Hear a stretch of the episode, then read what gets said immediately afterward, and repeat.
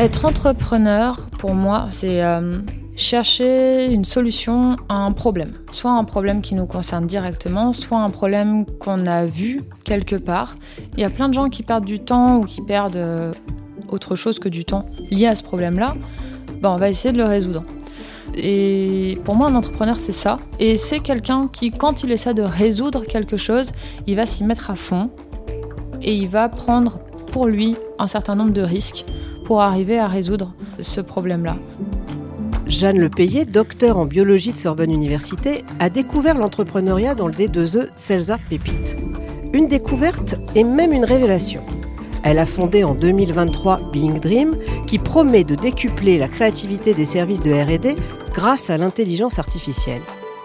Jeanne voudrait avoir plusieurs vies. Elle s'agace que les journées ne durent que 24 heures. Elle se veut artiste autant que scientifique et elle voit la création d'entreprises comme une chance inestimable d'exercer un métier qui repose sur ce qu'elle apprécie par-dessus tout, la polyvalence et la pluridisciplinarité. Qu'est-ce qu'elle cherche à faire, Jeanne? Rien de moins que créer un langage universel inspiré du dessin. Et avant cela, qu'est-ce qu'elle voulait faire quand elle était enfant? Je veux. Quand j'étais petite, le métier qui me faisait vraiment rêver, c'était d'être euh, spécialiste de tout. Euh, ça, c'est un rêve qui vient de la découverte euh, de personnages comme Léonard de Vinci qui savait faire euh, tout. Et ça me faisait beaucoup rêver. Et quand on est petit, on découvre Léonard de Vinci dans les musées en général, lors d'expositions. Mes deux parents étant artistes, je pense que ça a beaucoup aidé la découverte des musées parisiens. Ce qui m'intéressait dans le fait de savoir tout faire, c'était de pouvoir communiquer avec tout le monde. étant né dans un milieu d'artistes et ayant choisi les sciences, ça a été vraiment compliqué de faire coïncider les deux milieux. De même que le fait de passer d'un collège ZEP à un lycée d'excellence, c'est compliqué de faire coïncider les deux. De passer de ingénieur à université, c'est compliqué aussi. Je pense qu'il y avait cette volonté de, permettre à tous ces mondes-là de communiquer ensemble et de co-créer euh, des choses ensemble aussi.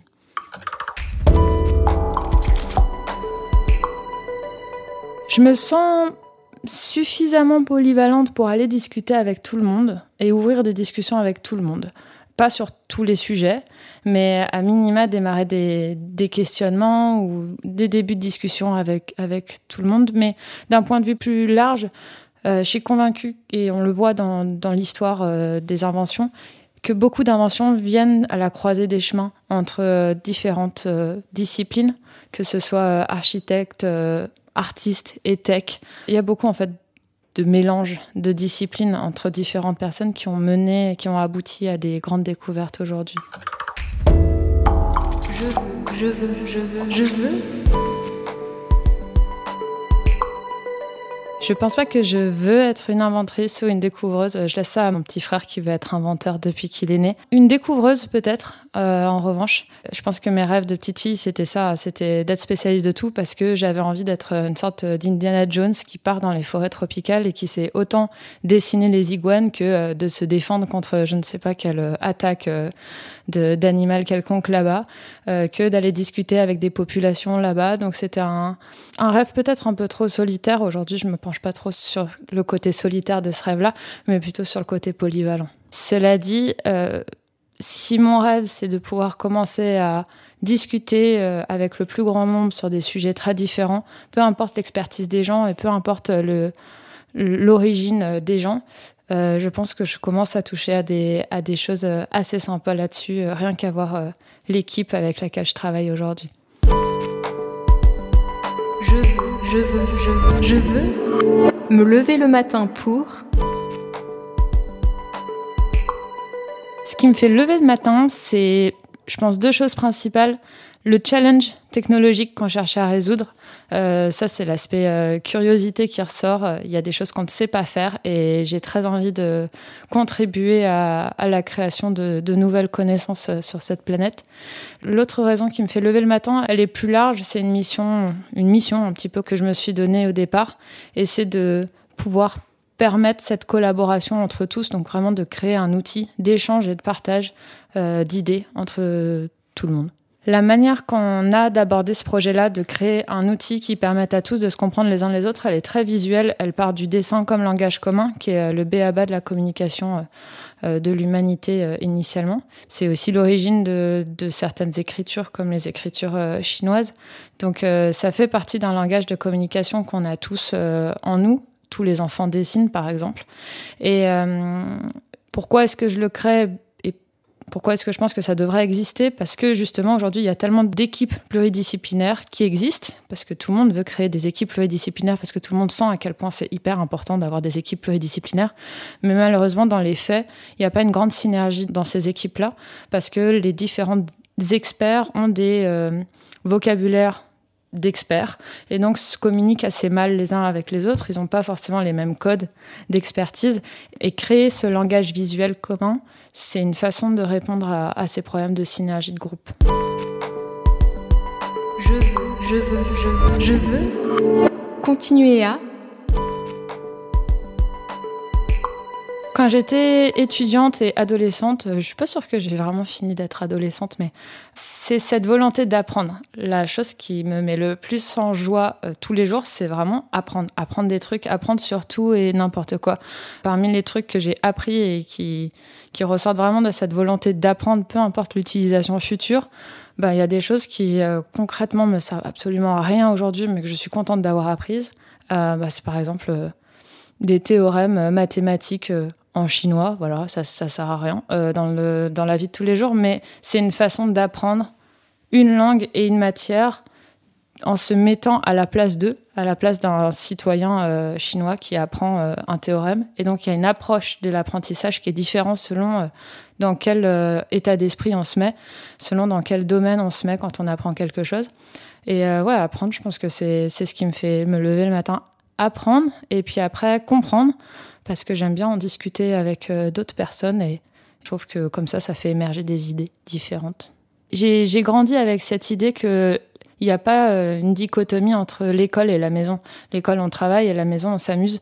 Mais plutôt avec l'idée que à l'école, on s'amuse tout autant qu'à la maison, on apprend.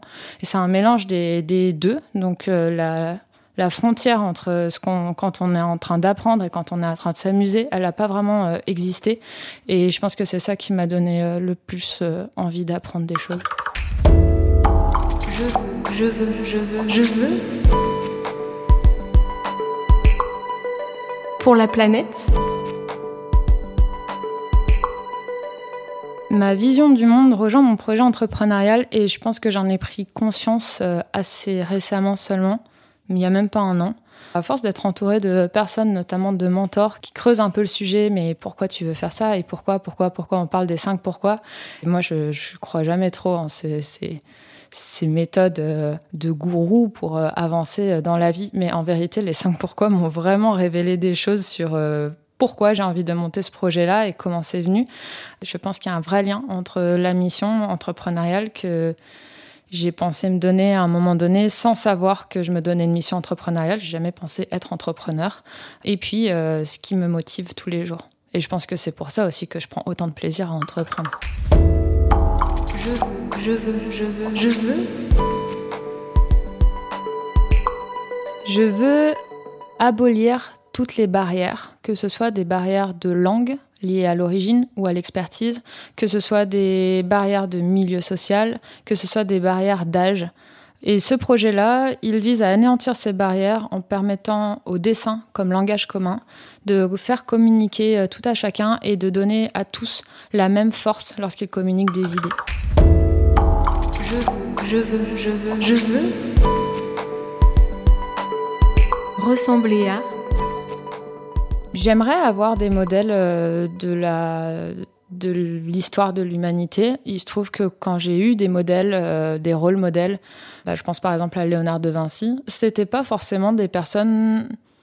J'aurais pas pu être Léonard de Vinci à l'époque de Léonard de Vinci parce que les femmes n'avaient pas la possibilité d'être des savants ou des savantes.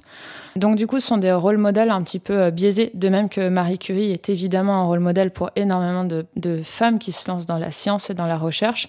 Euh, mais Marie Curie, elle, elle s'est complètement dévouée à sa science sans euh, avoir d'activité annexe à côté. Donc difficile d'avoir un rôle modèle qui soit polyvalent et qui puissent en même temps être liées à la condition d'être une femme dans la société. Donc il y, en a. Si je devais en citer un, c'est il y en a plusieurs. D'ailleurs, c'est marrant, elle s'appelle Jane ou Jeanne. Enfin, c'est un pas fait exprès, mais j'imagine que ça, ça joue. Euh, c'est la personne, par exemple, qui a hum, initié la représentation des protéines qu'on connaît aujourd'hui euh, partout. Et euh, c'est une personne qui, si je, je me rappelle bien, qui a, eu un, qui a fait des études en philosophie avant de se retrouver en physique et physique-chimie. Et c'est à la croisée de ces domaines-là qu'elle a initié ce langage euh, commun des protéines visuelles. Et puis sinon, bah, je pense que ça, c'est mon côté qui reste un peu enfantin, mais mes plus grands rôles modèles sur cette planète restent mes parents. Je veux, je veux, je veux, je veux pour. Au-delà du projet en tant que tel, je veux que la société que je crée réunisse une équipe et que je puisse permettre, à travers cette équipe-là et à travers cette société-là, de propager des valeurs d'entreprise qui soient en adéquation avec euh, les besoins des salariés. On entend beaucoup de, choses sur des salariés qui se sentent pas bien dans leur entreprise, pas à leur place ou pas à leur juste valeur, euh, pas considérés à leur juste valeur. Donc ouais, l'entrepreneuriat c'est pas juste euh, une mission et atteindre cette mission-là, c'est aussi propager des valeurs d'entreprise qui soient positives. Ça, ça me tient à cœur. D'ailleurs, je suis très contente parce que j'en commence à avoir une, vraie équipe de plusieurs personnes. Donc c'est très agréable de pouvoir commencer à, mettre euh, ce, ce mindset-là en place et que les choses se passent euh, dans le meilleur des mondes possible. Si les gens devaient dire Jeanne est quelque chose, ce que j'aimerais être pour eux, c'est être à l'écoute. Être à l'écoute alors de leurs besoins humains, etc. Mais moi, je suis pas forcément euh, beaucoup dans l'empathie, euh, malheureusement. C'est plutôt être à l'écoute euh, de leurs idées, majoritairement, de leurs idées, de leur volonté, de leur ambition, de leur vision. Et pour moi, ça, c'est important que les gens puissent l'exprimer. Et je pense que c'est comme ça qu'on peut leur donner une place cohérente avec, avec eux dans, dans une société en général. Le truc qui m'agace le plus, c'est que j'ai jamais autant compris que je suis une femme depuis que j'ai démarré l'entrepreneuriat. C'était un non-sujet ou alors un sujet que je voulais pas voir. Et euh, je trouve ça fort dommage que ce soit un sujet systématique depuis que j'ai mis les pieds dans l'entrepreneuriat. Par exemple, euh, on ne sait pas trop si euh, ta place dans la deep tech, elle est due à ton talent ou à une question de quota, parce qu'on te laisse sous-entendre des choses qui sont pas forcément agréables. On ne sait pas trop si quand on te dit c'est ça va être dur pour toi, mais ça veut dire quoi pour moi? Ça veut dire pour, ça va être dur pour une femme de lever des fonds, ça va être dur pour une femme de s'implanter sur le milieu de la deep tech, ça va être dur pour une femme de monter une équipe. C'est pas intéressant comme discours. Et c'est pas intéressant dans les deux sens. Je trouve que c'est pas intéressant quand je reçois ce genre de remarques euh, d'hommes, mais je trouve que c'est pas intéressant quand je reçois ce genre de, de remarques de femmes non plus. Je trouve qu'en fait, euh, bah, de même que je ne vois pas les humains, mais je vois que leur cerveau, il ne devrait pas non plus y avoir ces questions-là. Il devrait y avoir adaptation quand il y a besoin qu'il y ait adaptation, parce que hommes et femmes sont euh, bah, génétiquement différents, c'est un fait. Mais euh, au-delà de ça, ça devrait être un, non-sujet complet. C'est agaçant parce que j'ai pas grandi dans, dans cet univers de dichotomie homme-femme avec des rôles différents pour les uns et les autres. Je connais pas ça. C'est pas forcément facile de s'adapter à cette nouvelle condition humaine. je veux, je veux, je veux, je veux. Je ne veux plus devoir choisir entre euh, une facette ou une autre, soit de, de personnalité, soit de compétences. Je ne savais pas ce que c'était l'entrepreneuriat, mais vraiment depuis que j'y ai mis les pieds, j'ai découvert qu'il y existait des mondes dans lesquels on pouvait exprimer toutes ses personnalités et toutes ses compétences, et même que c'était exigé. Et ça, je me suis régalée. Euh, donc, je ne veux plus travailler dans des domaines monodisciplinaires ou dans des domaines qui ne sollicitent qu'un pan euh, de ce que je suis. Je trouve que c'est très réducteur et très frustrant. Je veux, je veux, je veux, je veux être fière de je pense que dans, mes activités d'aujourd'hui, la qualité principale qui ressort, c'est le fait d'y aller, de pas avoir peur de, foncer, Le nombre de fois où on me dit, mais attends, euh, pourquoi t'as accepté de parler devant 1000 personnes? C'est stressant et tout, mais quelle idée t'as de faire un truc pareil? Bah, C'est le fait de parfois se poser les questions après coup, justement, de pas se les poser. J'y vais parce que je me dis, tiens, un nouveau challenge et je vais pas réfléchir forcément tout de suite à quelles peuvent être euh, les, les retombées en termes de stress ou de quantité de travail à préparer.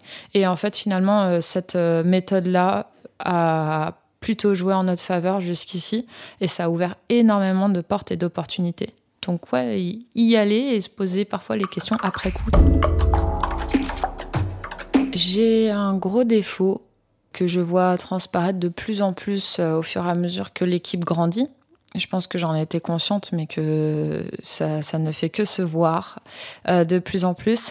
C'est que j'ai la volonté de concilier le maximum de choses et qu'à un moment donné, quand il faut prendre des décisions radicales, changer de partenaire, euh, changer euh, de salarié, changer euh, de personne dans l'équipe, changer de prestataire, c'est compliqué pour moi de, de dire non, de refuser ou de décliner.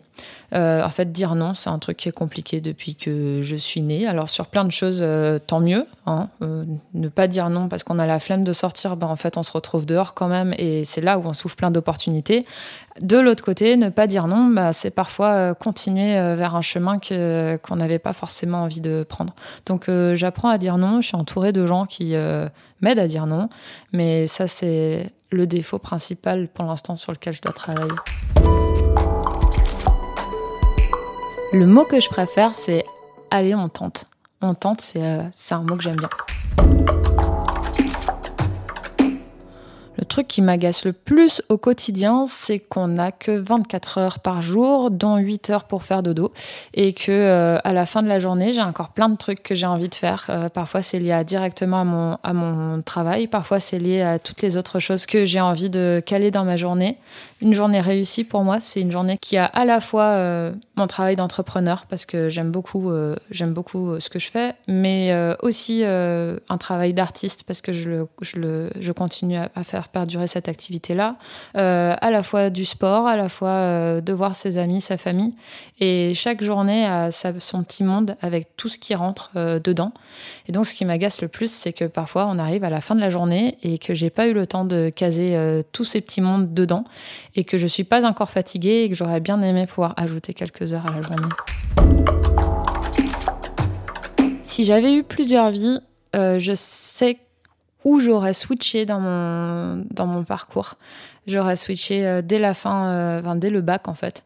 J'ai été mm, orientée vers la biologie parce que j'aime bien ça, la biologie, mais aussi parce qu'il y a cette idée que les maths, c'est plus difficile apparemment pour les filles que pour les garçons. Je dis apparemment parce que c'est complètement faux, évidemment. Euh, et en fait, je me suis rendu compte que ce qui me plaisait dans la biologie, c'était la physique, l'aspect physique de la bio, donc tout ce qui est ADN, euh, tout ce qui est assez peu vivant en fait. Et moi, j'aurais rêvé de faire euh, ben, ma, passion dans la vie, c'était euh, les maths et la physique. Après, on n'est pas forcément très bon dans ce qui nous passionne, mais je pense que j'aurais tenté justement le coup de partir plutôt dans le secteur de la physique que dans le secteur de la bio. Après, je pourrais trouver plein d'autres vies. Il y aurait une vie que j'aurais bien aimé faire, ouais c'est professionnel, euh, sportif professionnel. Alors j'aurais adoré pouvoir participer à une compétition comme les JO. J'ai pas décidé mon sport, juste pas piscine, mais voilà, ça, ça m'aurait bien plu. J'ai une vie d'artiste à côté qui a toujours perduré depuis que je suis née. Euh, comme, comme tous les enfants dessinent, j'ai juste continué à, être un grand enfant. Mais c'est un moyen d'expression pour moi, euh, le dessin, qui est assez euh, puissant et qui me permet de sortir tout un tas d'idées, de mettre à plat des choses que j'ai vues dans la journée, de constituer des nouveaux univers par le dessin et de faire vivre des des sortes d'univers parallèles par le dessin, des personnages qui n'existent pas. Donc c'est un autre moyen d'expression et de même que je pense que nos rêves sont d'une certaine façon un moyen d'expression, bah, le dessin en est un autre, le fait de parler euh, devant les gens en est encore un autre et j'ai besoin de laisser euh, sortir le plus possible euh, les choses qui s'expriment dans ma tête, je pense. Je veux, pour Sorbonne Université, J'ai fait ma thèse de doctorat à Sorbonne Université, thèse en génétique et euh, thèse très euh, monodisciplinaire pour le coup, euh, mais choisie par moi. je voulais effectivement faire une thèse très biologie fondamentale, génétique et pas biophysique, pas autre chose. Sans surprise, il manquait un petit quelque chose dans la vie de tous les jours de la thésarde monodisciplinaire, à mon sens. Et comme le dessin continuait à côté et que j'avais ces sollicitations-là, c'est là que j'ai commencé à, me pencher euh, plus sur la partie tech de ce que je pouvais faire pour euh, aider euh, les personnes qui me sollicitaient. Au départ, j'ai commencé ce projet-là assez assez seul en fait, de manière assez euh, isolée, donc euh, en faisant pas mal d'erreurs sur beaucoup de choses. Et puis à un moment donné, à force de discuter de ce projet-là, bah, notamment avec le Muséum d'histoire naturelle au départ, euh, ils m'ont dit mais attends Jeanne, il y, a des choses qui existent en fait, c'est le réseau Pépite. donc va voir ton réseau Pépite, celui de Sorbonne quoi. Donc j'ai débarqué à la porte de, de Pépite Sorbonne. J'ai toqué et puis je leur ai dit bah voilà, moi, j'aimerais bien développer euh, ce projet-là. Et en fait, j'ai été, euh, au-delà d'être accueillie, euh, très bien accueillie et, très bien challengée sur beaucoup de choses, on m'a vraiment poussé à entrer dans Pépite Sorbonne. Je dis poussé parce que quand on est en thèse et qu'on n'est pas accompagné plus que ça, on s'imagine pas forcément que c'est fait pour nous euh, de, se lancer dans l'entrepreneuriat. On s'imagine pas forcément qu'on va avoir le temps non plus. Euh, donc euh, vraiment, merci Pépite d'avoir un peu poussé au début parce que je me suis retrouvée dans le programme Pépite de Sorbonne Université. Donc un accompagnement, un réseau. Et ça a été mon premier réseau entrepreneurial. Et c'est là que j'ai compris la force du réseau qui devrait être comprise par tout à chacun dès, dès, le lycée. donc ça, je comprends pas qu'on nous l'enseigne pas plus tôt. Et en fait, en me lançant dans cette idée de développement euh, de logiciels, en fait, c'est là que j'ai mis les deux pieds dans l'entrepreneuriat. Et maintenant, j'en démords pas.